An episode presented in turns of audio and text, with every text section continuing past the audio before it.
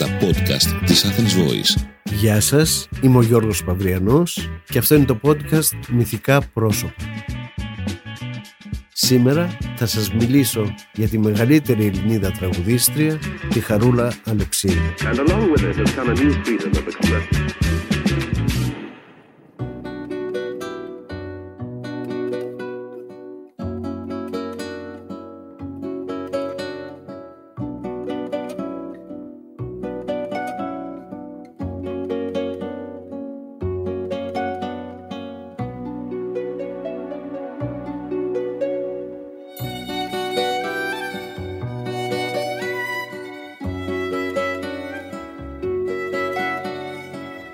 Δύο μέρες μετά τα Χριστούγεννα του 1950, στις 27 Δεκεμβρίου στη Θήβα, η Ιφηγένεια Ρούπακα γέννησε ένα κορίτσι.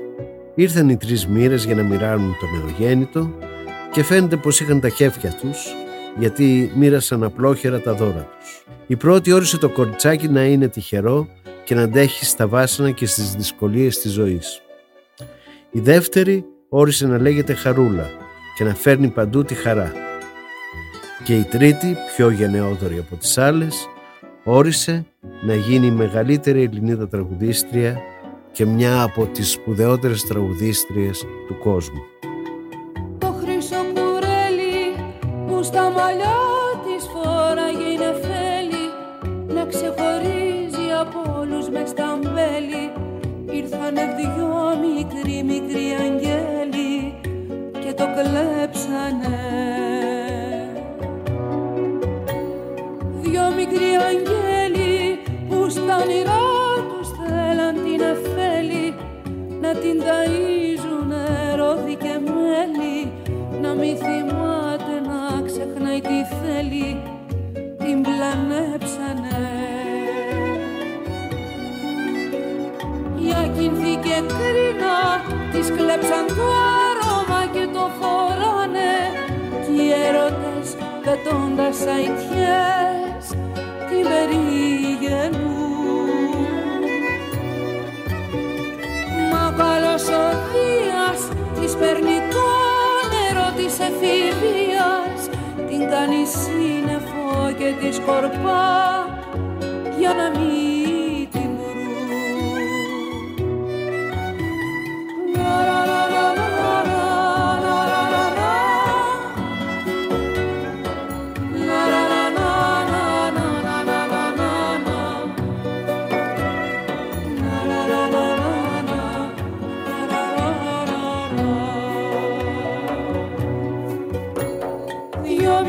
μικροί αγγέλοι που στα όνειρά τους θέλαν την εφέλη. Να την ταΐζουνε ρόδι και μέλι να μη θυμάται να ξεχνάει τι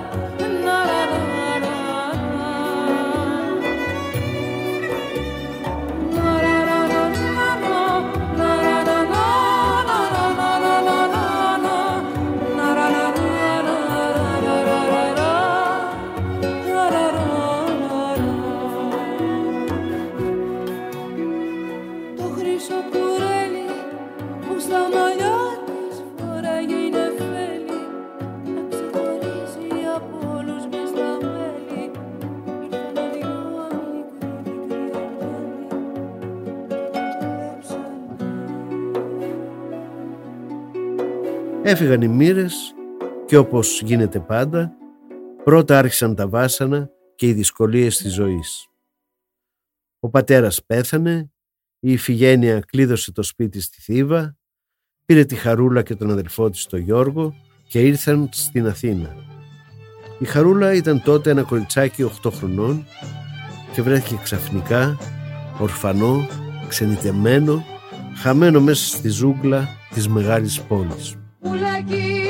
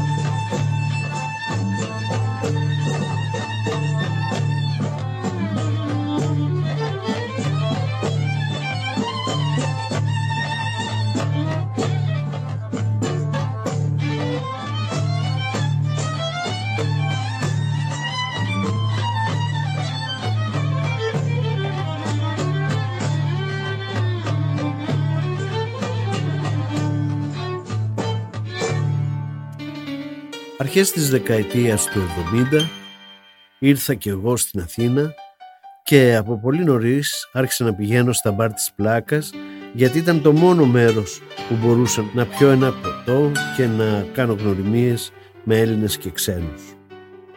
Εκεί λοιπόν γνώρισα κάποιον μεγαλύτερο από μένα που έμοιαζε λίγο με το Βαγγέλη Βουλγαρίδη. Τον έλεγαν Αλέξη Γεωργίου.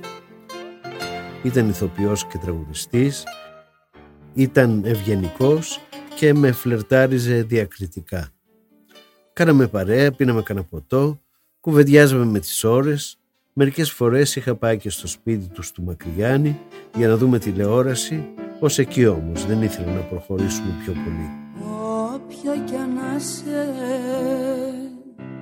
ό,τι κι να σε, κάνε μου απόψε συντροφιά. Δεν σου ζητάω να μ' αγαπήσεις. Λίγη ζητώ παρηγοριά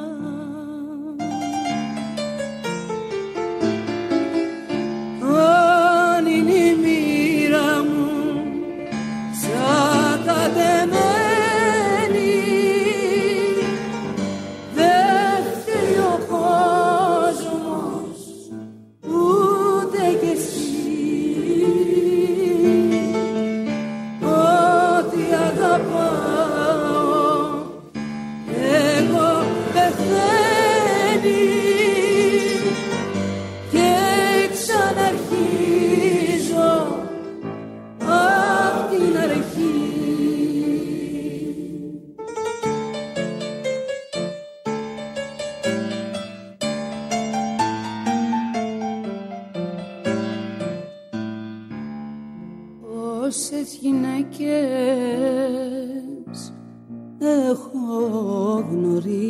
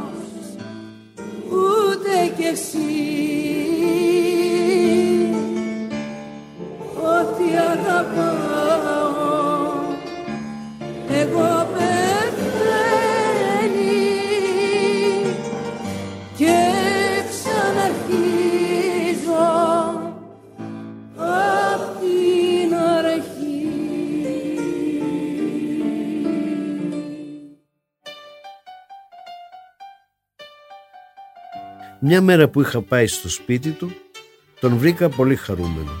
Σε λίγο έχει μια εκπομπή στην τηλεόραση με τον Γιώργο Παπαστεφάνου. Θα παρουσιάσει τη Χαρούλα Αλεξίου, μου λέει. Και μου εξηγεί ότι η Χαρούλα όχι μόνο είναι φίλη του, αλλά όταν άλλαξε το όνομά της από Χαρίκλια Ρούπακα, το Αλεξίου το πήρε από το δικό του όνομα. Το Αλέξης το έκανε Αλεξίου. Τον πίστεψα και δεν τον πίστεψα, αλλά όπως έμαθα αργότερα έλεγε την αλήθεια.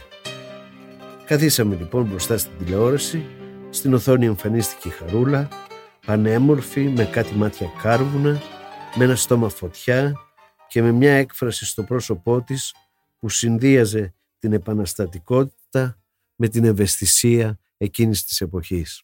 Μέσα στο πολύχρωμο αυτό σύστημα τίποτα δεν αποτελεί εξαίρεση.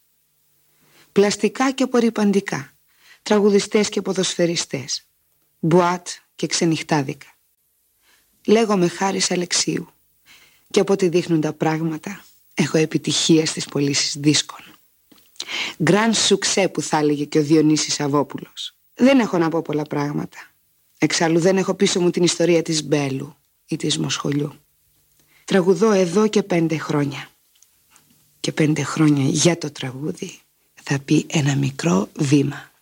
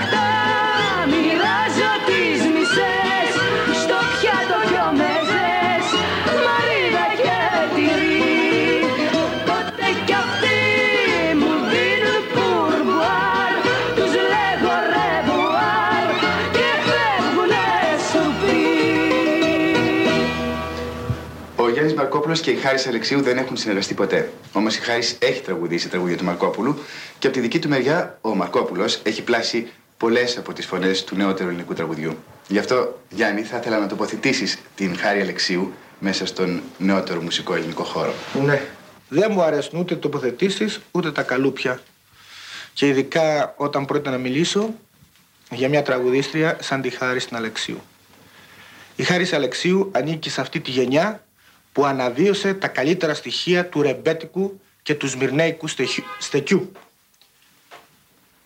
Και η προσφορά αυτή είναι τεράστια, δεδομένου ότι για ένα τεράστιο διάστημα, ειδικά την δεκαετία 60 με 70, όλα τα πράγματα μονόπλευρα πηγαίνανε κάπου και δεν αφήνανε το σωστό, το δυναμικό στοιχείο της ελληνικής μουσικής να βγει.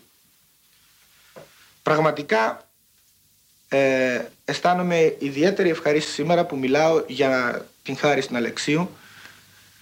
Είμαστε εδώ και τρία χρόνια φίλοι και θυμάμαι πάντοτε ότι την εποχή που έγραφα τραγούδια που ξεκίναγαν από τις ρίζες με λαϊκά όργανα ήταν πάντοτε κοντά. Ειδικά στο Λέγκο η Αλεξίου δεν είναι πια τραγουδίστρια, είναι μια ερμηνεύτρια και εύχομαι σήμερα σε αυτή την εκπομπή που με ακούει τόσος κόσμος να έχει πάντοτε τη δύναμη, την, το πείσμα που τη διακρίνει για να προχωρήσει ακόμη πιο δυνατά σε πράγματα που ο κόσμος έμαθε μόνο να εκτιμά σε παλαιούς τραγουδιστές που η Χάρης άφοβα μπορεί να συγκριθεί μαζί τους. Είπες Γιάννη ότι η Χάρης είναι ερμηνεύτρια. Ναι. Πραγματικά ε, σε κάθε τραγούδι η Χάρης προσαρμόζεται στο ύφος του συνθέτη ή Ναι. στο κλίμα του τραγουδιού. Ναι. Δεν ε, ε, πλασάρει τον εαυτό της, αλλά είναι ανάλογα με αυτό που ζητάει το τραγούδι. Κοίταξε να δεις, για να βγει μια μεγάλη τραγουδίστρια χρειάζεται να έχει και τα δικά της τα βιώματα. Και νομίζω ότι από το τραγούδι όποιος και να ακούσει τη Χάρης έχει μέσα της όλα αυτά τα βιώματα που της επιτρέπουν να κάνει ένα τεράστιο κίνημα με αναβίωση του ρεμπέτικου τραγουδιού ή να ερμηνεύσει μέσα στη γενιά μας τραγούδια των συνθετών που έχει αγαπήσει και που την έχουν αναθρέψει. Τώρα η Λέγκο είναι μια παραβολή, είναι μια- Ναι. μια συμβολική ιστορία Ναι. που μέσα της κρύβει Μα νομίζω ότι ο τίτλος σε Χάρης είναι Ελλάδα. Ελλάδα. Ε, από εκεί και πέρα, ό,τι και να κάνει η Ελλάδα είναι ένα σπίτι που όσο και αν έχει πέσει η σκεπή της, η σκεπή του σπιτιού, πάντοτε δεν το αγαπάμε. Λοιπόν, Γιάννη, υπάρχει πιάνο εδώ. Η Χαρούλα είναι και εκείνη εδώ πέρα. Θα έλεγα να ακούσουμε τη Λέγκο ζωντανή μέσα σε αυτό το δωμάτιο. Να την πούμε. Πρώτη φορά, Χαρούλα. ε. Έλα.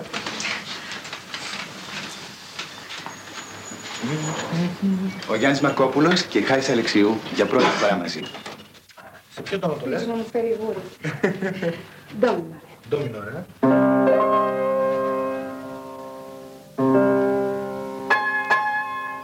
Bye.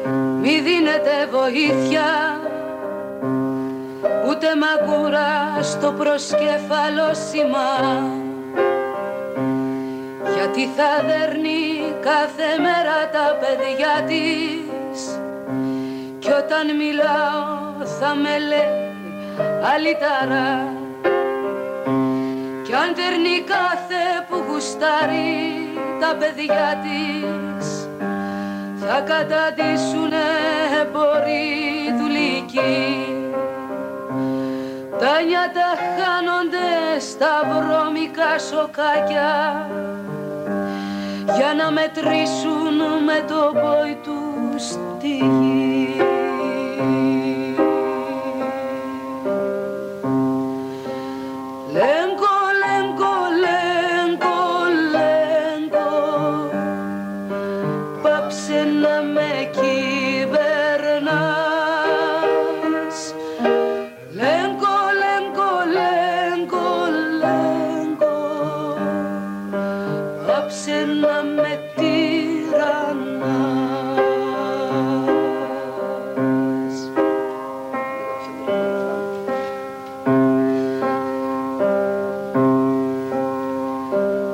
Θέλω τώρα να ακούγεται η φωνή μου.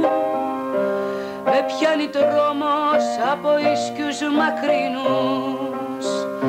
Χρυσάφι μοιάζει η συντροφιά σου στη ζωή μου. Κι η όμορφιά σου μου γιατρεύει τους καημούς. Ρε μπαρμπα κάτσε να μας πεις μια ιστορία.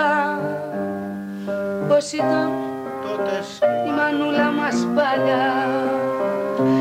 Έπεφτε ξύλος σαν γινόταν φασαρία Ίσας να νούριζε με χάδια και φιλιά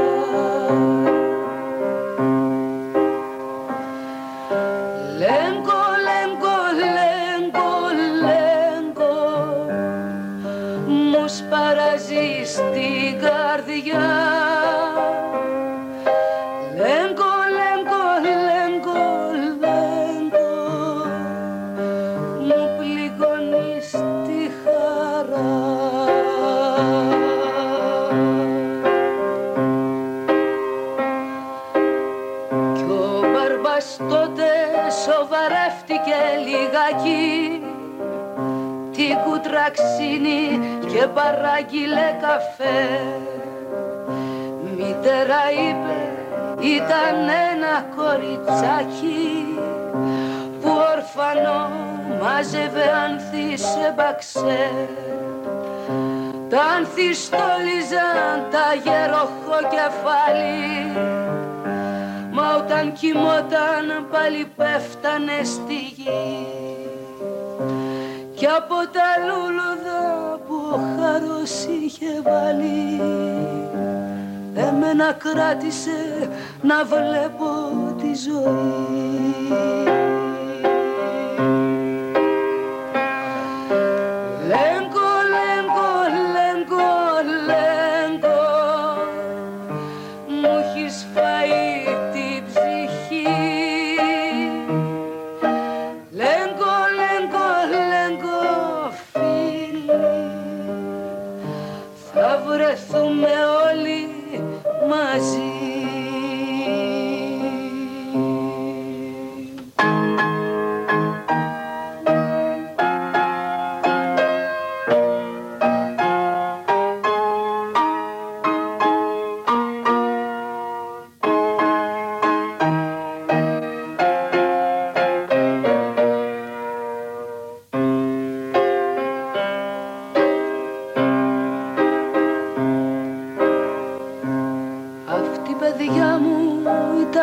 ήταν τότε σημανούλα Ο κήπος ύστερα έγεμισε ληστές.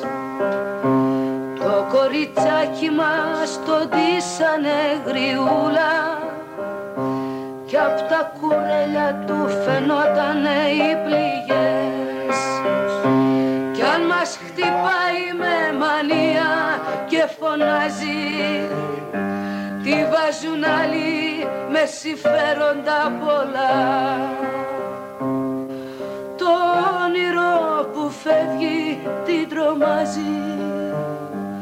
Να αναζητάει μια χαμένη λευτεριά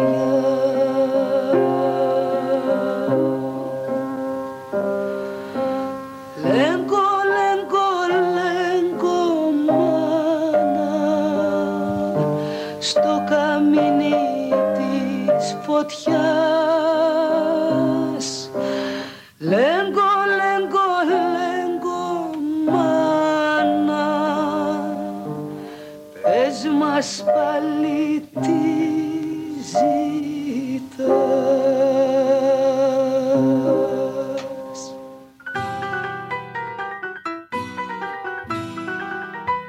Εκείνη την εποχή συνήθως τραγουδούσε με τον Γιώργο Νταλάρα. Τον είχα γνωρίσει τον Νταλάρα, η φίλη της ζωής μου, η Άννα Νταλάρα, στις γιορτές με καλούσε πάντοτε στο σπίτι τους. Για την απονιά σου Άννα Δερβίσακι θα γεννώ Στις ταφέρνες θα γυρίζω Το καημό μου να ξεχνώ Βρε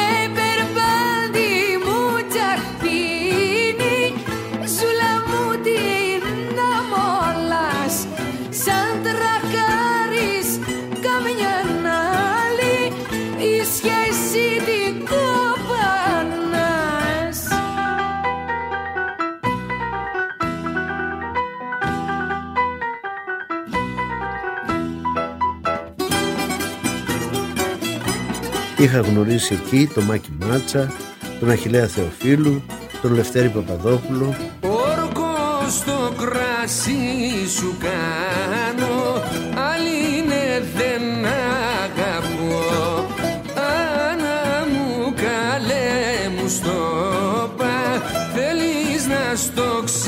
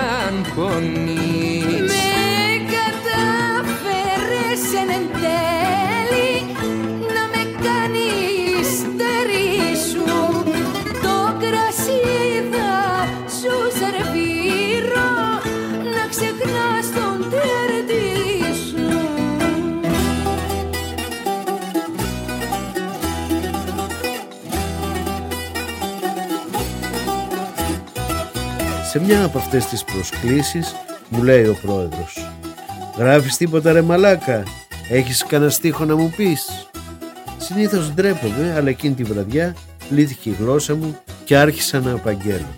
Το αγόρι μου μια Κυριακή, το πιάσαν αστυνομικοί και την πικρή Δευτέρα μου πέταξε τη βέρα. Το αγόρι μου την Τρίτη κοιτάει από το φεγγίτι. Την αρμηρή Τετάρτη με σβήνει από το χάρτη.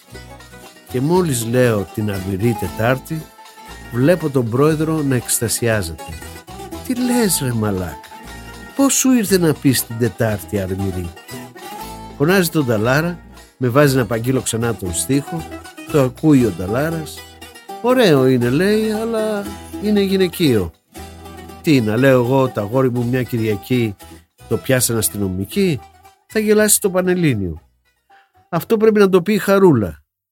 Και τότε ο πρόεδρος αλλάζει ύφος, γελάει απαξιωτικά και λέει στον Ταλάρα «Η Χαρούλα δεν χρειάζεται άλλα τραγούδια με Κυριακές. Τις έχω γράψει εγώ το όλο του κόσμου οι Κυριακές, τις λαϊκές Κυριακές, τις Κυριακές στην Κατερίνη». Ξέχασες το καλύτερο πρόεδρε. Αλλά δεν είναι Κυριακή, είναι Σάββατο, του λέω. Ποιο; Το Σάββατο και απόβραδο και ασετιλίνη. Σάββατο και απόβραδο και ασετιλίνη στην Αριστοτέλους που γερνάς. Έβγαζα απ' τις τσέπες μου φουλούδες μανταρίνι. Σου ρίχνα στα μάτια να πονάς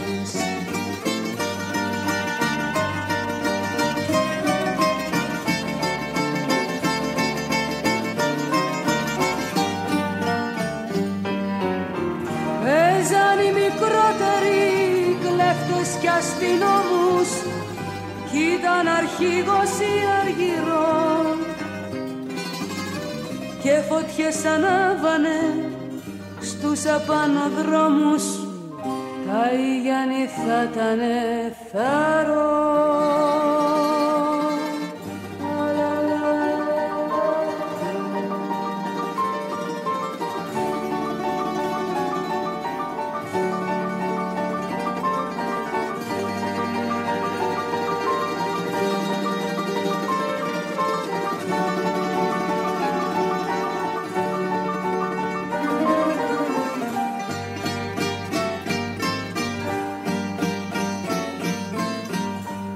Βγάζανε τα δίκοχα οι παλιοί φαντάροι Γεμίζει πλατεία από παιδιά.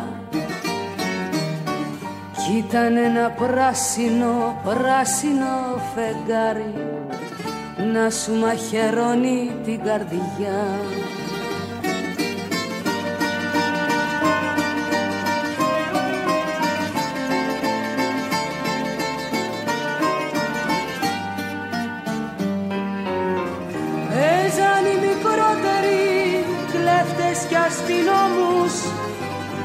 κι ήταν αρχηγός ή αργυρός.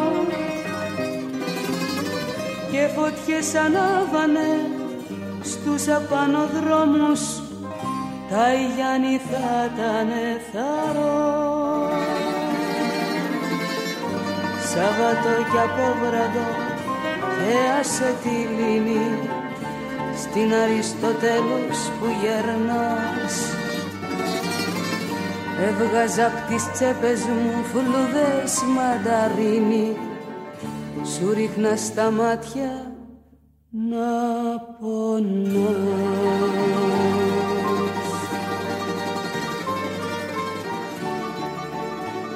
Το 1979 δούλευα ήδη στο τρίτο πρόγραμμα και μετακόμισα σε ένα μεγάλο σπίτι στον περιφερειακό του Φιλοπάπου.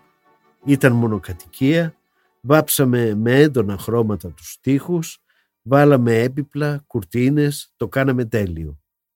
Είμαστε εκεί τρεις φίλοι, εγώ, ο Κώστας Κάτσουλας και ο Γιώργος Ευσταθίου.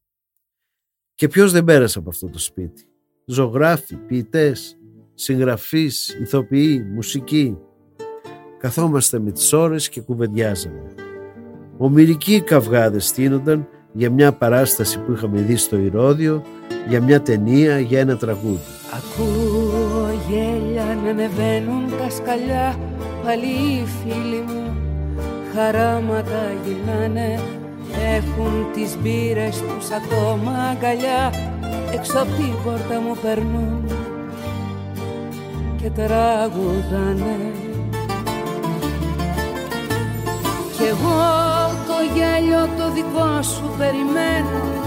Με ένα ποτήρι απ' την ανάσα μου θα μπω Ακούω την πόρτα να χτυπάει και σωπαίνω. Γιατί από όλους θέλω απόψε να κρυφτώ. Γιατί δεν τους αντέχω. Ζευγαρωμένους και εγώ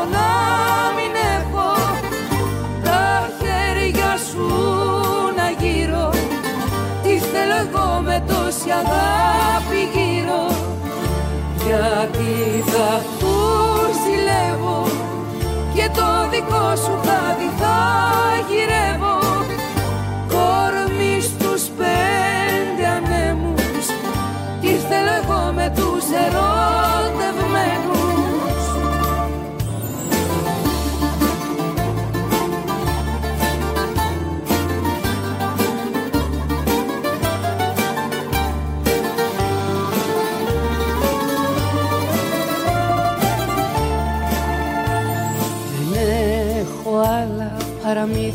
σκεφτώ τους είπα τα πως ταξίδι έχεις πάει και ενώ στη ζάλη τους ποθώ να τυλιχτώ αφήνω τον εγωισμό να με μεθαεί. Γιατί το βήμα το δικό σου περιμένω με ένα ποτήρι απ' την ανάσα μου θα πω Ακούω την πόρτα να χτυπάει και σωπαίνω Γιατί από όλους θέλω απόψε να κρυφτώ. Γιατί δεν τους αντέχω Ζευγαρωμένους κι εγώ να μην έχω.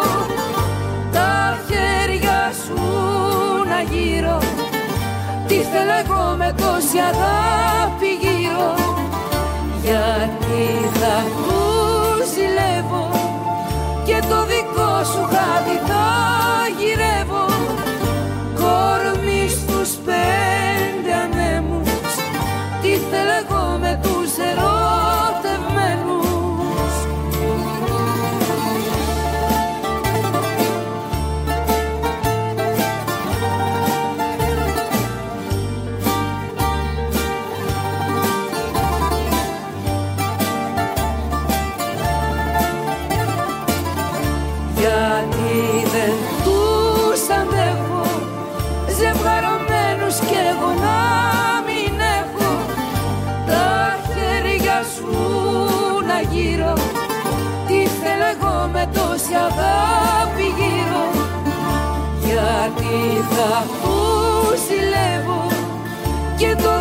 σου χάδι γυρεύω κορμί στους πέντε ανέμους τι θέλω εγώ με τους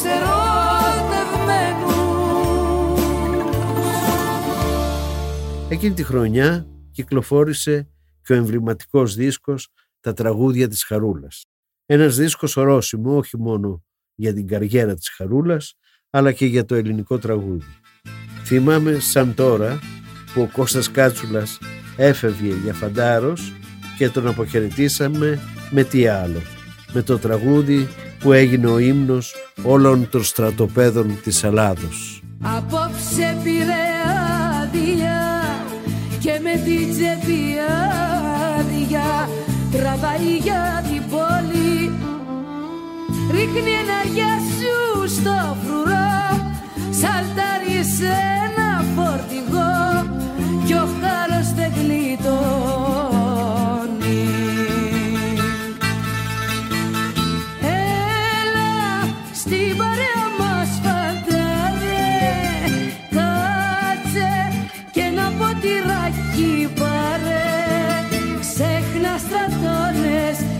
σκοπιές και από το μπρούσκο της καρδιάς μας πιες ξέχνα στρατώνες και σκοπιές και από το μπρούσκο της καρδιάς μας πιες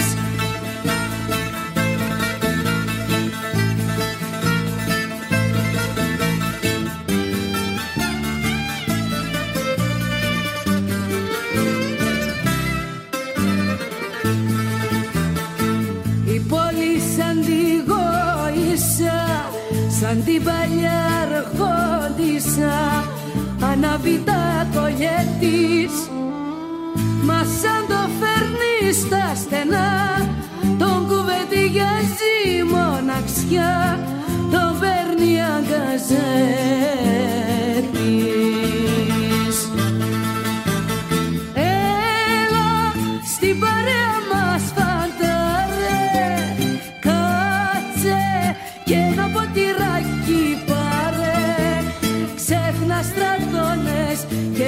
και σκοπιές και από το μπρούσκο της καρδιάς μας πιες. Ξέφνα στρατώνες και σκοπιές και από το μπρούσκο της καρδιάς μας πιες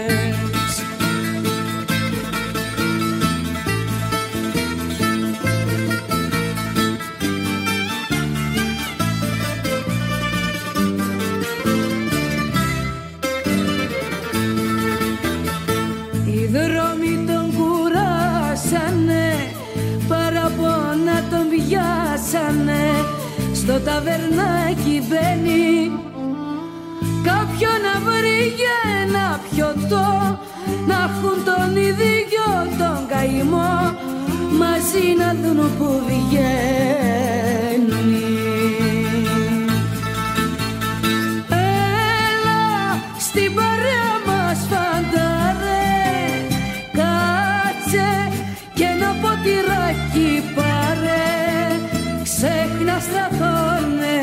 και σκοπιές και από τον μπρούσκο της καρδιάς μας πιες ξέχνα στρατώνες και σκοπιές και από τον μπρούσκο της καρδιάς μας πιες Μια μέρα πέρασε από το σπίτι μας ο ποιητής Γιάννης Κοντός και ο παραγωγός δίσκων Αχιλέας Θεοφίλου που είχε ήδη παντρευτεί τη Χαρούλα. Είμαστε γείτονες, μου λέει. Μένουμε εδώ παρακάτω, στην οδό Τσάμι Καρατάσου. Έλα μια μέρα να μας δεις, να γνωρίσεις και τη χαρούλα από κοντά. Μέχρι τότε την είχα συναντήσει για λίγα λεπτά, μια φορά στο καμαρίνι της, στην Μπουάτ και άλλη μια στην εταιρεία Μήνος. Πήρα τηλέφωνο και πήγα την επόμενη μέρα. Φορούσε ένα πράσινο καφτάνι και ήταν πολύ φιλική. Την έβλεπα σαν θεά, αλλά συγχρόνως έβλεπα πως ήταν και πολύ υγιεινή. Είχε ένα ιδιαίτερο χιούμορ. Γελούσε, αλλά τα μάτια της έκρυβαν πόνο. Ήταν μάνα, ήταν αγαπημένη. Ήταν πολλά πράγματα μαζί. Κουβαλούσε μέσα της πολλές αρχαίες ψυχές. Ήταν μια μάγισσα, όπως είχε πει ο Γιώργος Νταλάρας. Γιώργο Νταλάρα, καλησπέρα. Καλησπέρα Τι, Μίλησέ μας για τη Χαρούλα και για τη σχέση σου μαζί της. Ε, πόση ώρα έχετε; Θες μια εκπομπή ολόκληρη, καταλαβαίνω. Τι είναι τώρα, Ναι, τώρα; ναι. Δύο, σε- ναι, δύο εκπομπές ναι, για τη Δύο Χαρούλα, εκπομπές. μπορεί και τρεις. Τι θέλετε να σας πω για τη Χαρούλα, θέλετε να σας πω για τη φωνή της, για τη μαγεία της ή για τη Χαρούλα; Για μένα είναι πολλά πράγματα μαζί και δυσκολεύομαι να τα ξεχωρίσω. Αγαπώ τη μάγισσα Χαρούλα. Αν θέλετε να σας εξηγήσω γιατί θα με ρωτήσετε μετά να σας πω γιατί. Αγαπώ τη Χαρούλα ως έναν άνθρωπο της ζωής μου, έναν άνθρωπο της οικογένειάς μου. Αγαπώ τη φωνή της γιατί δεν έχω ξανακούσει τέτοια φωνή ποτέ. Όταν ήμουν μικρός, πολύ μικρό παιδί, έβαζα όρια παράξενα. Έλεγα ότι οι καλύτερες φωνές που έχω ακούσει είναι η Μαρίκα η Πολίτισσα, η Ρίτα Αμπατζή, η Κέτι Γκρέι, η Λιώτα Λίδια, η Πόλη Πάνω. Εκεί σταματούσα. Και ξαφνικά, όταν είμαι 21-22 χρονών, ακούω ένα κορίτσι να τραγουδάει και τα ανασκευάζω όλα μέσα μου και γύρω μου. Και αυτό το κορίτσι έγινε ένας άνθρωπος της ζωής μου. Συνδεθήκαμε και παραμένουμε συνδεδεμένοι. Άρρηκτα. Με πολλούς τρόπους. Πάρα πολλούς τρόπους. Δεν έχουμε χωρίσει ποτέ. Ούτε θα χωρίσουμε. Για κανένα λόγο. Από τότε που ξεκινήσαμε, τραγουδήσαμε μαζί, τότε που γύρισαμε όλο τον κόσμο, από τότε που την πάντρεψα με τον ε, Αχιλέα μαζί με τον Λοΐζο, μας ενώνουν χιλιάδες πρόσωπα, χιλιάδες στιγμές, χιλιάδες γεγονότα. Η Χαρούλα είναι ένας άνθρωπος απίστευτος. Δεν είναι καθόλου τυχαίο που για να βρούμε τέτοιους ανθρώπους πρέπει να περάσουν 50, 80, 100 χρόνια. Ένας κάθε κύκλο θα βγαίνει με αυτή την προσωπικότητα και με αυτή τη δύναμη. Σκεφτείτε με τα όλα, όλα αυτά που έχουν γίνει και όλα προφανώς από αυτά που έχετε πει ήδη, η Χαρούλα ξεκινάει στην οριμότητά της μια καινούρια καριέρα. Αξίζει όλοι μας να της βγάλουμε το καπέλο και να τη στηρίζουμε, να ευχόμαστε για εκείνη Για το θέατρο, για το θέατρο μιλάτε. Α- ακριβώς και να την προσέχουμε σαν να είναι ένα θείο πρόσωπο. Λοιπόν, θέλω εξήγηση για το μάγισσα. Είναι σπάνιο, επειδή οι Έλληνες είναι τραγουδιστές, και τα αγόρια και τα κορίτσια, οι πιο πολλοί από εμάς τραγουδάνε. Είναι πολύ δύσκολο και είναι μαγικό κατά κάποιο τρόπο να βρεις μια φωνή τόσο ανθρώπινη, τόσο τέλεια άρθρωση, τόσο πλούσια συναισθήματα και τόσο αυστηρή γραμματική, προσέξτε το γραμματική είναι μεταφορικό, μουσική γραμματική. Δεν θα το δείτε αυτό, σπάνια θα το δείτε. Αν μπορώ να βοηθήσω σε αυτό λέγοντας ένα ακόμα όνομα ενός ανθρώπου με ανθρώπινη φωνή, ζεστή φωνή, που άμεσα χτυπάει όλα τα συναισθήματα των ανθρώπων, ήταν η φωνή του Στέλιου Καζαντζίδη. Και μετά η φωνή της Χαρούλας. Θα μου πείτε, εκεί τελειώνουν. Όχι. Υπάρχουν δεκάδες άνθρωποι με καλές φωνές, άλλες είναι πικρές, άλλες είναι ξινές, άλλες είναι ανέτοιμες, άλλες είναι απέδευτες. Και υπάρχουν φωνές που τα έχουν όλα αυτά μαζί ή κάτι από αυτό και κάνουν επιτυχίες τρελές. Δεν σημαίνει όμως ότι κανένας δεν μπορεί να γίνει. Δεν σημαίνει ότι κάποιος μπορεί να γίνει τόσο εύκολα χάρη σε Αλεξίου ή Στέλιος Καζαντζίδης. Αυτό είναι το, μαγι- το μαγικό στοιχείο.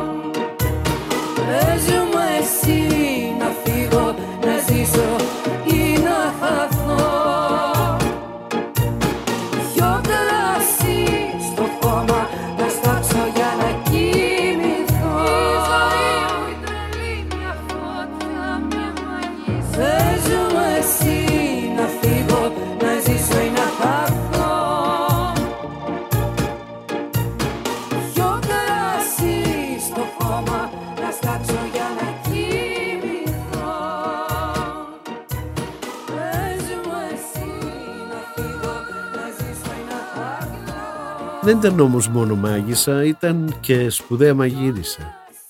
Σε εκείνη την πρώτη μου επίσκεψη στο σπίτι της, μετά τις πρώτες τυπικές κουβέντες, θα μείνεις να φάμε, μου λέει. Είχε τηγανίσει μπαρμπουνάκια, είχε άγρια χόρτα του βουνού που τα είχε καθαρίσει με τα χεράκια της, είχε σαλάτες, είχε πίτα και στο τέλος έβγαλε τον ωραιότερο χαλβά που έχω δοκιμάσει. Ήπιαμε κρασί, μιλήσαμε για συγγραφείς, για ποιητές, μέσα στο σπίτι ήταν στίβες τα βιβλία. Διάβαζε πολύ. Πήγαμε στο σαλόνι, έφτιαξε καφέ. «Δεν λες το Γιώργο για αυτό το τραγούδι που σου αρέσει», της λέει ο Αχιλέας. Η Χαρούλα αναστέναξε. «Είναι ένα αραβικό τραγούδι και θέλω να δεις αν γίνεται στα ελληνικά». Ενθουσιάστηκα. «Βάλ' να το ακούσω», της λέω.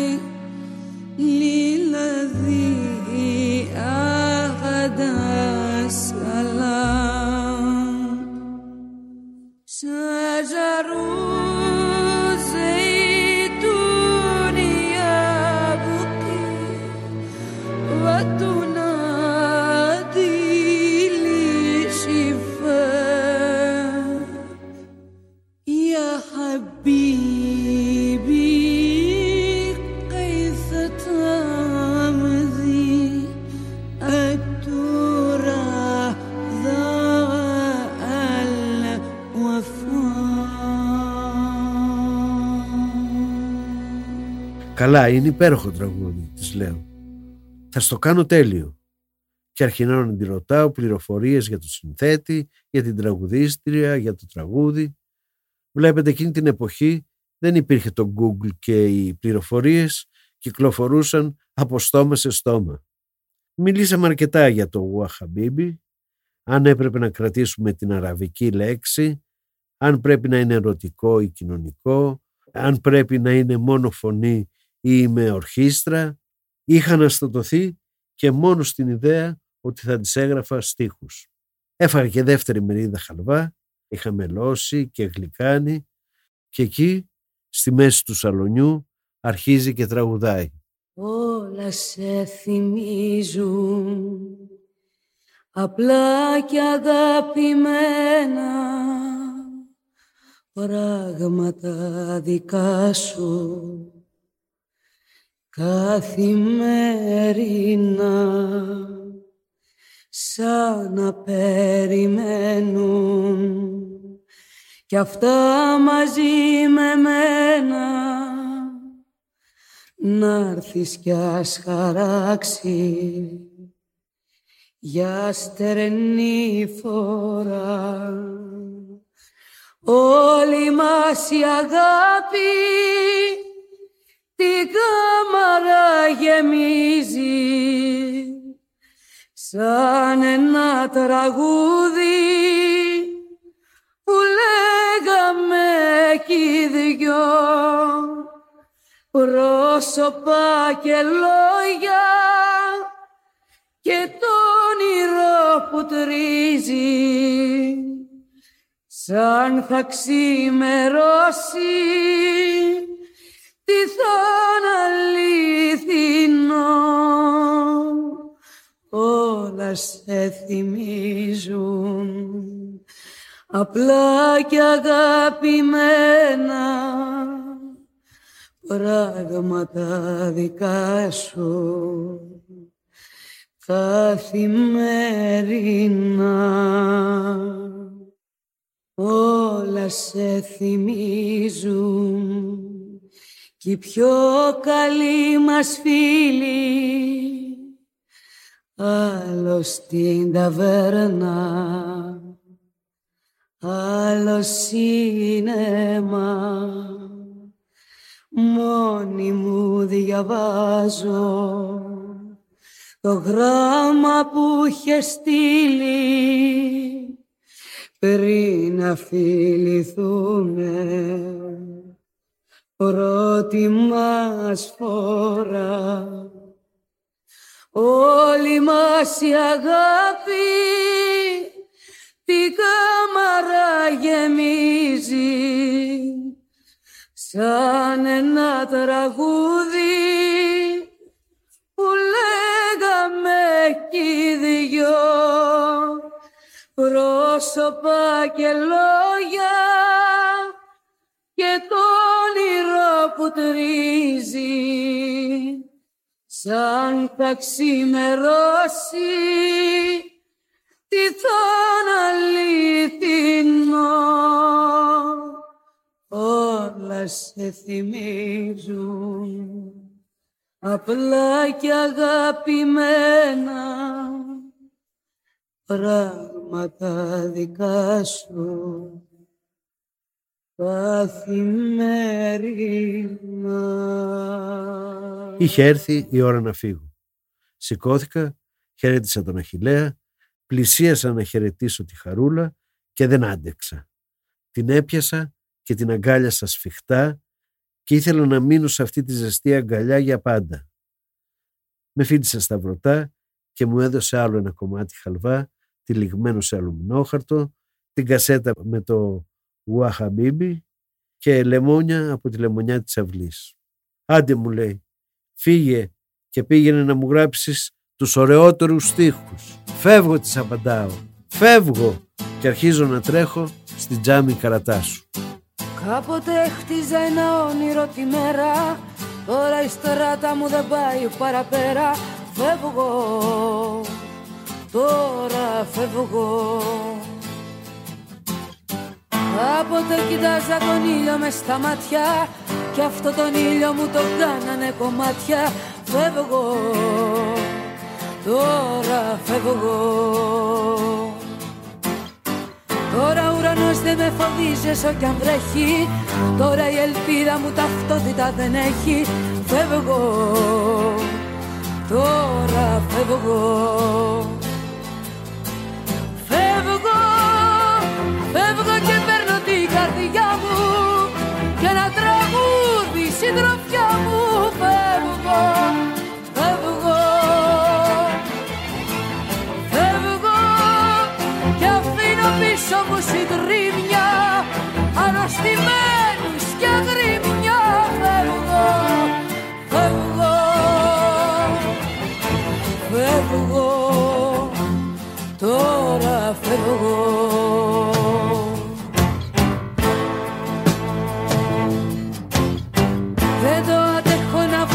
βουλιάζω μες στο ψέμα.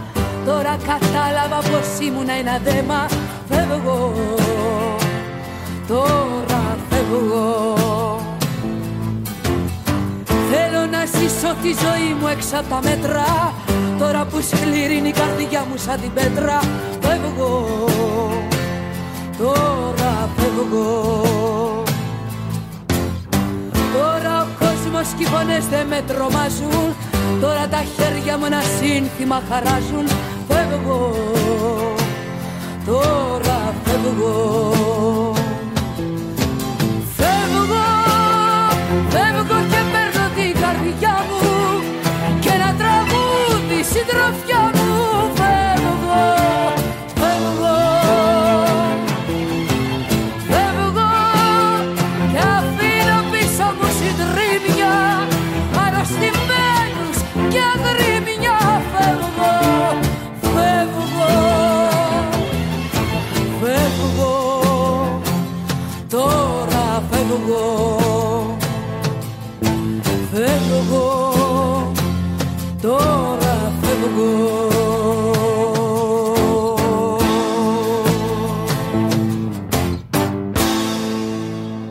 Με πέδεψε σαν το Χριστό το Γουα Χαμπίμπι.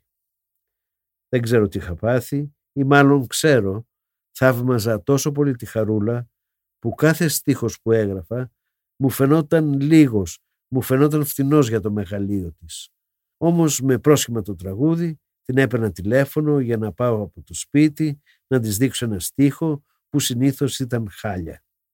Έπαιρνε μια λυπημένη έκφραση και μετά μου έλεγε δεν πρέπει να σε πιάνει άγχος. Χαλάρωσε. Πες ότι το έχεις κάνει το τραγούδι, ότι το έχεις τελειώσει. Και θα δεις, θα σου έρθουν τα λόγια. Όμως τα λόγια δεν μου ήρθανε ποτέ.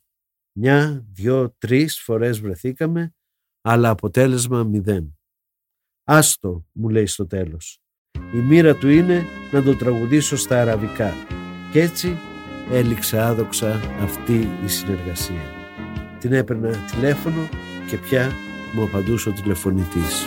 Πήρα εκατό φορές για να μάθω αν ζεις. Μου απάντησε που λες τηλεφώνητης Πήρα να σου πω φιλιά με το φως σβηστό. Ευτυχώς που είναι η δουλειά και θα ξεχαστώ. Κι όχι δεσμοί χωρισμοί τη ζωή πειρασμοί και όχι τίποτα πια. Την αφορμή στο κορμί στη γραμμή που κοιτάνε καχύποπτα πια. Να βασανίζω με το σώμα σου να βρω Και εσύ να παίζεις το χαμένο θησαυρό. Και γύρω η νύχτα μια νύχτα σαν νύχτα να πέφτει και να είναι πρωί και η απουσία στα δίχτυα με δίχτυα να ψάχνει να βρει το γιατί. Να βασανίζω με το σώμα σου να βρω Και εσύ να παίζεις το χαμένο θησαυρό Και γύρω η νύχτα μια νύχτα σαν νύχτα να πέφτει και να είναι πρωί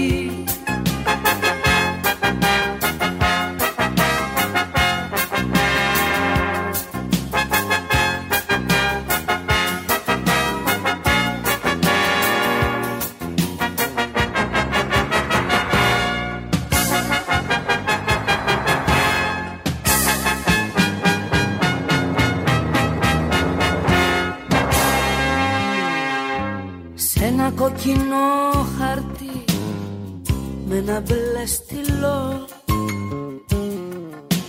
Είχες γράψει πως και τι και τον αριθμό. Και μιλούσαμε ως αργά δεν σ' αφήνω δεν. Κι όπως έχανε η καρδιά πήρε το μηδέν. κι όχι δεσμοί χωρισμοί τη ζωή πειρασμοί κι όχι τίποτα πια. Την αφορμή στο κορμί στη γραμμή που κοιτάνε καχύποτα πια. Να βασανίζω με το σώμα σου να βρω Και εσύ να παίζεις το χαμένο θησαυρό. Και γύρω η νύχτα μια νύχτα σαν νύχτα να πέφτει και να είναι πρωί και η απουσία στα δίχτυα με δίχτυα να ψάχνει να βρει το γιατί. Να βασανίζω με το σώμα σου να βρω. Και εσύ να παίζεις το χαμένο θησαυρό. Και γύρω η νύχτα μια νύχτα σαν νύχτα να πέφτει και να είναι πρωί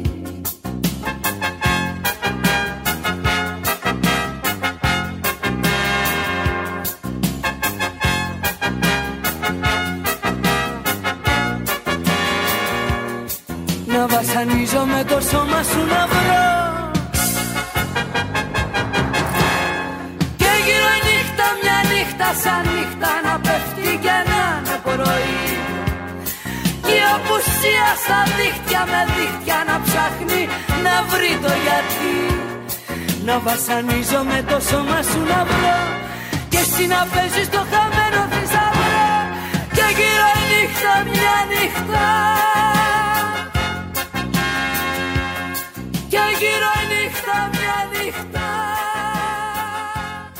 Το 1986 ανέλαβα να κάνω για την ΕΡΤ μια σειρά 27 επεισοδίων με θέμα την Οδύσσια.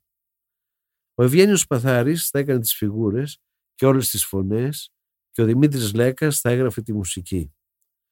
Κάθε επεισόδιο είχε ένα-δύο τραγούδια και είχαμε διαλέξει γνωστούς τραγουδιστές. Από τους πρώτους που σκεφτήκαμε ήταν η Χαρούλα. Και επειδή δεν έβρισκα ένα ρόλο που θα τη στέριαζε για να γράψω στίχους, δημιούργησε ένα καινούριο πρόσωπο, μια τροαδίτισσα που θρυνεί για την πτώση της τρίας. Της το προτείναμε μαζί με το Λέκα και δέχτηκε χωρίς δεύτερη κουβέντα. Το είπε συγκλονιστικά, σαν κορυφαία αρχαίας τραγωδίας. Και μένα μου έφυγε επιτέλους ο καημός ότι δεν έχω κάνει ένα τραγούδι μαζί της.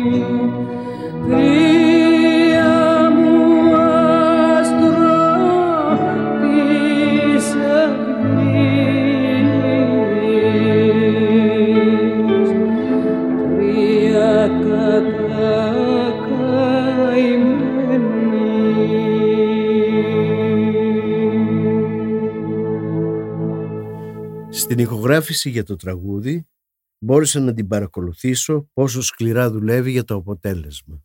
Πόσο την ενδιαφέρει και η τελευταία λεπτομέρεια και πώς κατορθώνει να κάνει δικό της το τραγούδι. Τώρα που το σκέφτομαι, η Χαρούλα ήταν ιδανική για αυτό το ρόλο της Τροαδίτισσας. Σαν καλλιτέχνης αλλά και σαν χαρακτήρας, έχει την αντοχή, το θάρρος και την περηφάνεια μιας Τροαδίτισσας που ενώ τα χάνει όλα, κάνει το δάκρυ της χαρά και τον πόνο της τραγούδι. Και στη δική της τη ζωή άντεξε θανάτους, αρρώστιες, ερωτικές απογοητεύσεις και απώλειες φίλων με μόνο οδηγό της τη φωνή και το τραγούδι της.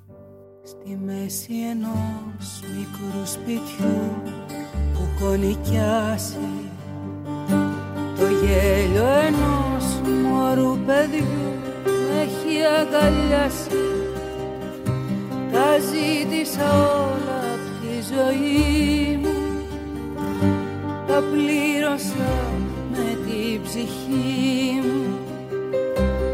Να έχει ένα τόπο η καρδιά πριν να γεράσει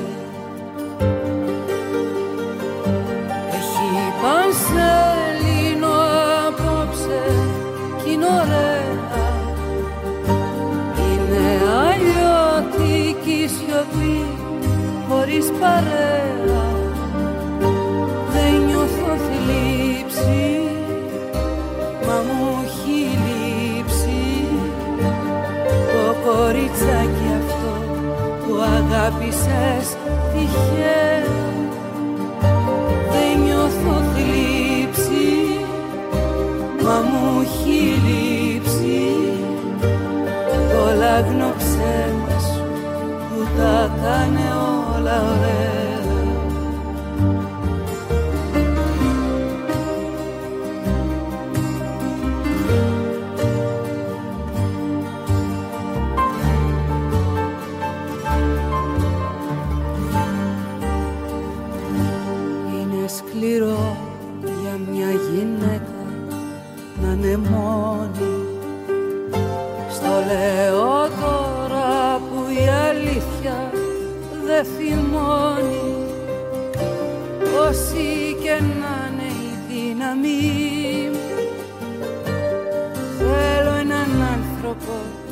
μαζί μου. Η μοναξιά στην υπαγίδες και πληγώνει. Μα έχει πανσέλινο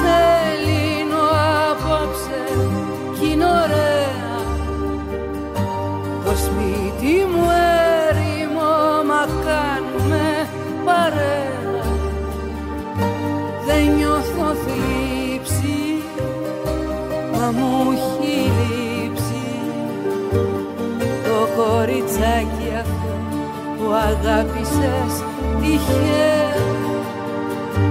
Δεν νιώθω θλίψη μα μου έχει λείψει. Το λάγνο ψέμα σου που τα κάνει όλα ωραία.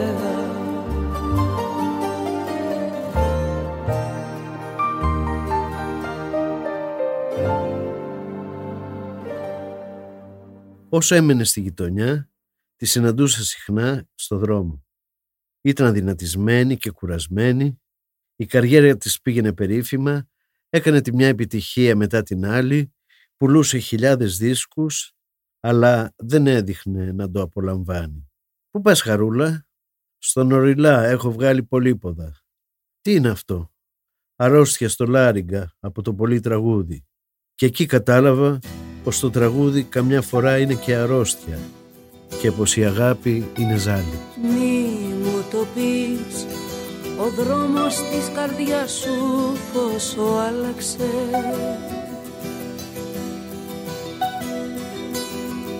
Μη μου το πεις η μοναξιά σου πλοίο που δεν άραξε Να μου το πεις Τόσα αγαπώ και πάλι να μου το πεις. Η αγάπη είναι ζαλή να μου το πεις. Τόσα αγαπώ και πάλι να μου το πεις. Η αγάπη είναι ζαλή.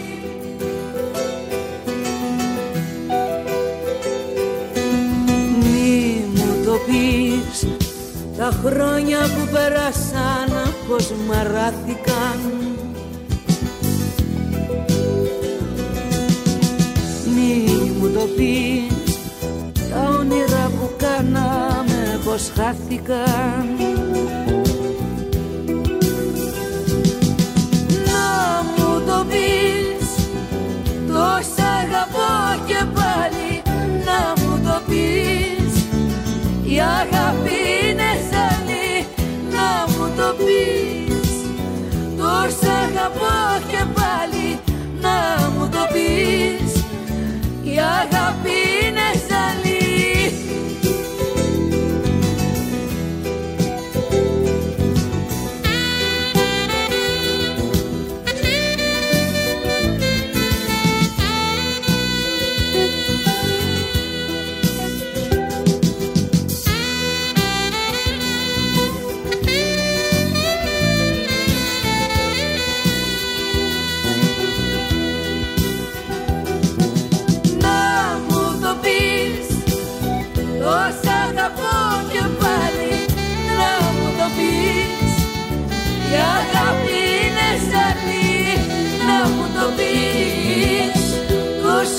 Τόσα αγαπώ και πάλι Να μου το πεις.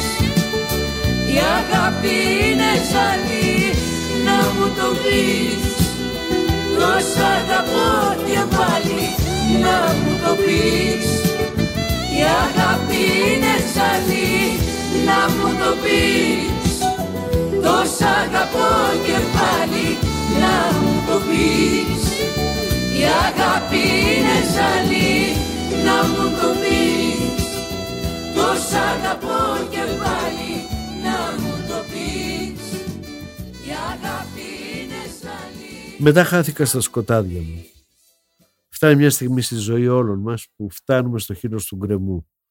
Και εκεί άλλοι κάνουν πίσω, άλλοι κοιτάνε το βάθος του γκρεμού και άλλοι πηδάνε χωρίς αλεξίπτωτο.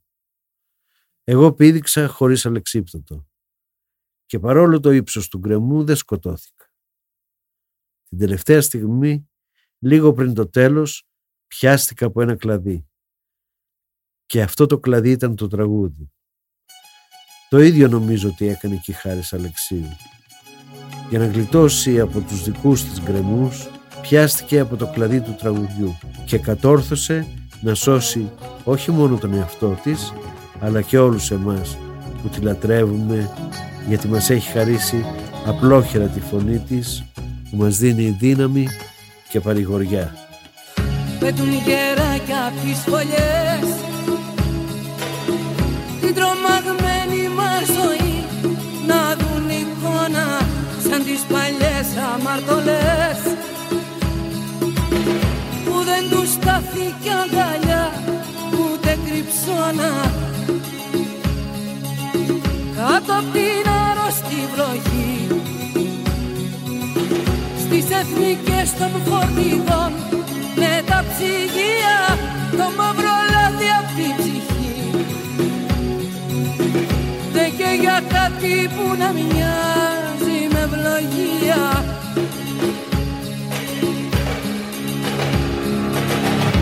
Ή ευθόν των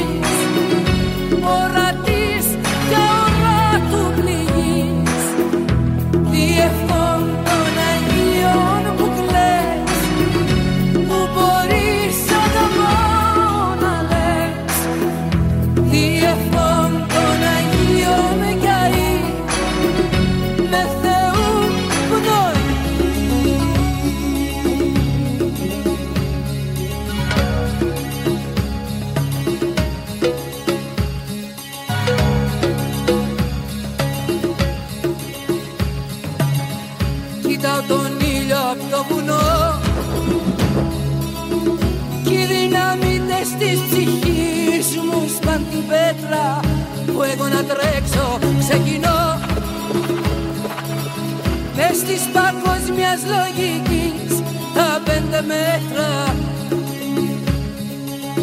Με χαραγμένα τα αρχικά.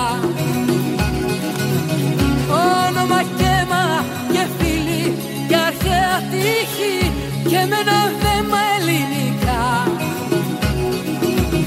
Θα γράψω κόσμε τους χρησμούς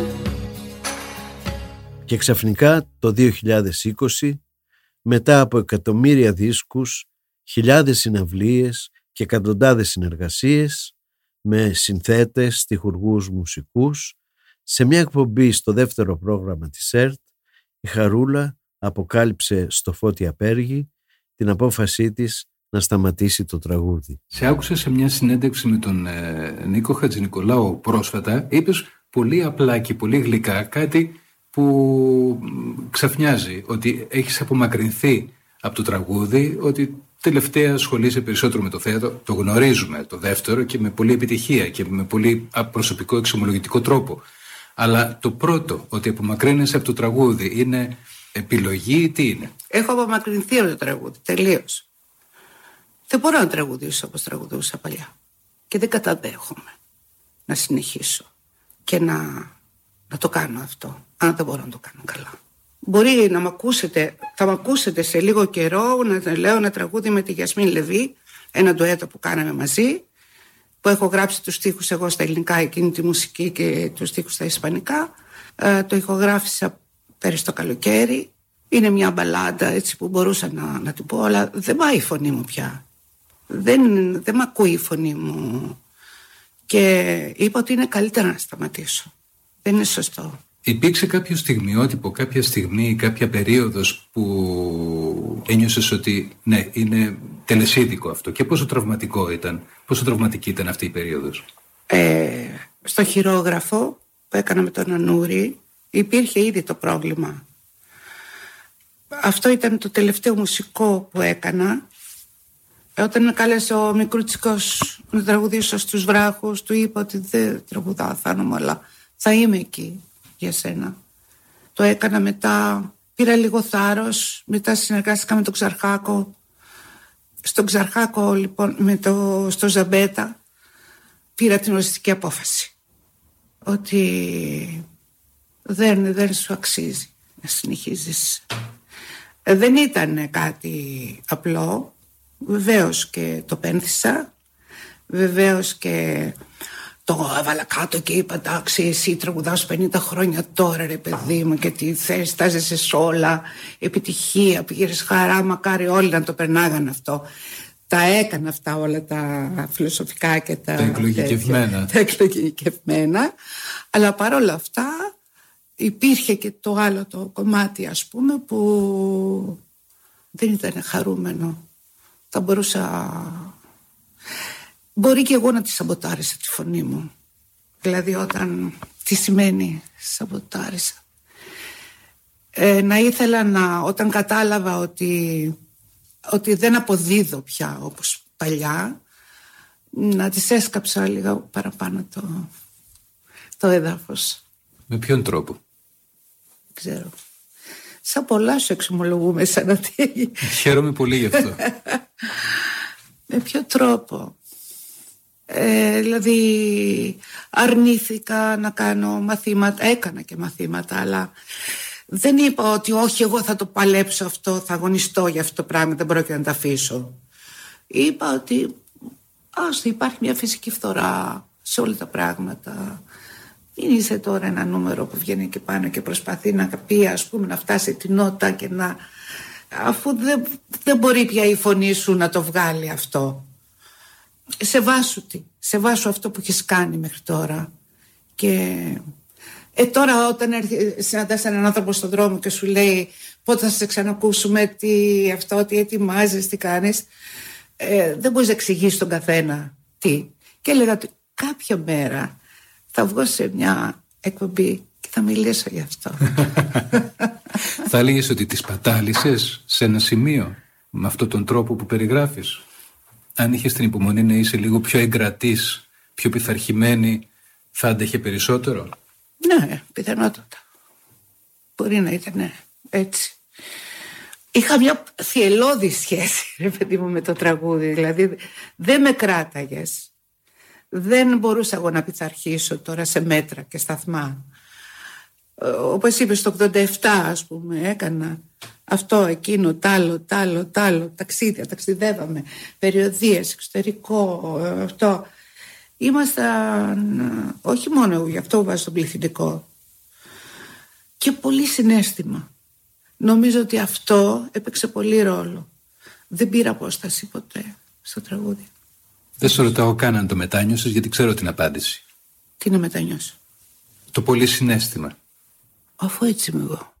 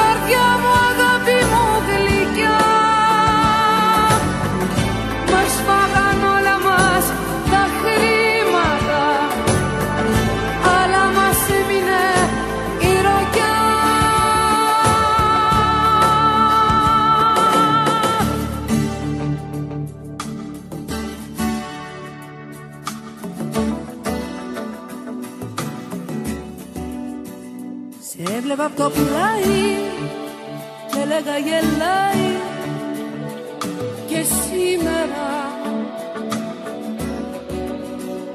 τα άγρια ξεγελάει που ήρθανε να διώξουν τα ήμερα. Θέλω να σου το πω σ' αγαπώ, σ' αγαπώ και θα στο χρωστάω ό,τι μου ζητάς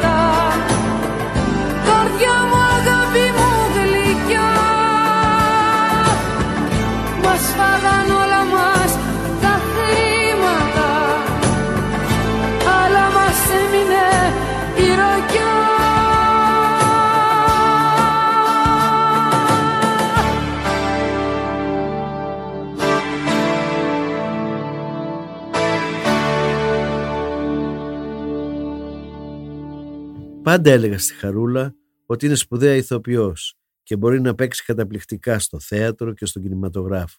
Θυμάμαι τα τελευταία χρόνια την έπαιρνα τηλέφωνο συνέχεια και της έλεγα πως πρέπει να παίξει την ανθρώπινη φωνή του Ζαν Κοκτό όπου μια γυναίκα μιλάει στο τηλέφωνο και μου απαντούσε και τι θα παίζω εγώ, το τηλέφωνο με το γνωστό θηβαϊκό της χιούμορ.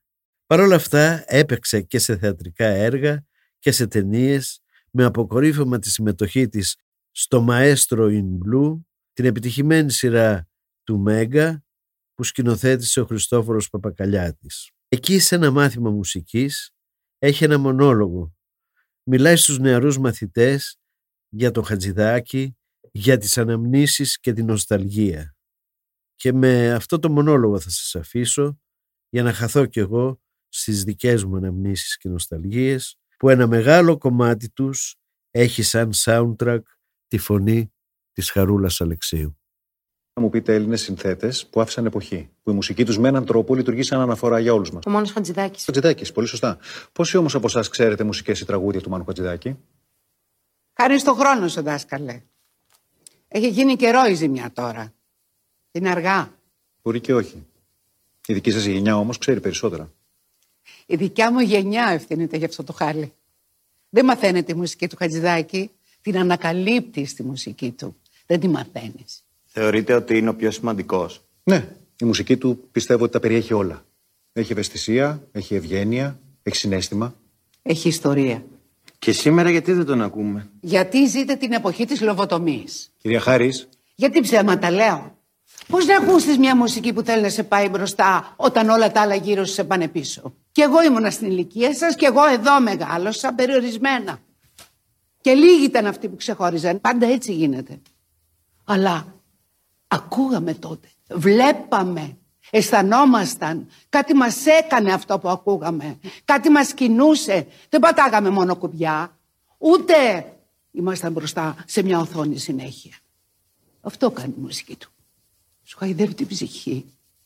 Σου ξυπνάει το πνεύμα. Πού είναι το πνεύμα τώρα; Έτσι και σας ρωτήσει κανείς τι είναι πνεύμα, ούτε που το ξέρετε τι είναι. Θα το γκουγκλάρετε και μετά θα το ξεχάσετε. Είχε έρωτα η μουσική του. Ξέρετε γιατί; Γιατί ήταν ζωντανή. Γιατί είχε δημιουργία, είχε έμπνευση, είχε προσωπικότητα, είχε σεβασμό. Ακόμα και ο μεγαλύτερος κάφρος σεβόταν τη μουσική του. Αυτά. Νευρίασα. Και γιατί δηλαδή αποκλείουμε ότι μπορεί να υπάρχουν και σήμερα άνθρωποι που έχουν τόσο ταλέντο; Δεν το αποκλείουμε. Αλλά ακόμα και να υπάρχουν, η εποχή θα τους κάνει στην άκρη. Θα τους γκουγκλάρετε, θα τους ποστάρετε, θα τους ξεχάσετε.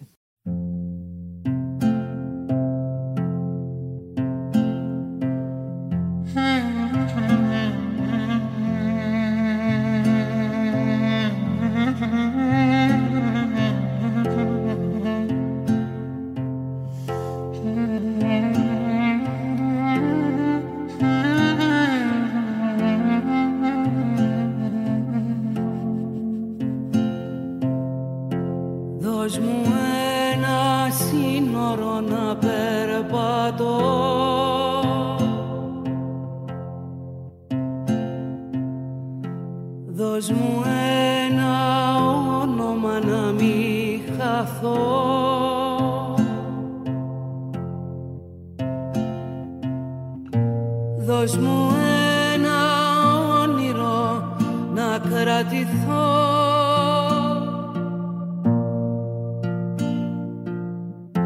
Δώσ' μου ένα όραμα να αντισταθώ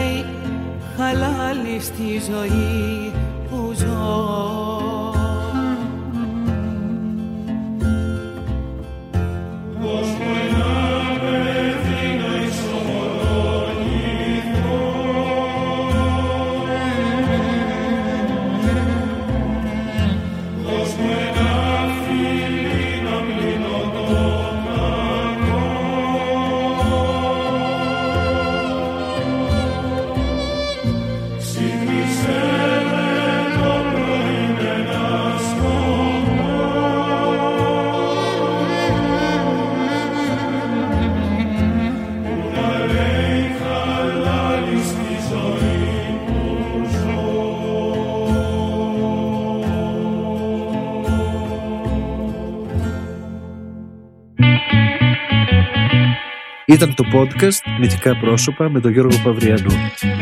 Αφήγηση σκηνοθετική επιμέλεια Γιώργος Παυριανός. Η ηχογράφηση έγινε από τον Άκη Μπελή στα Earth Sound Studios. Ήταν ένα podcast από την Athens Voice.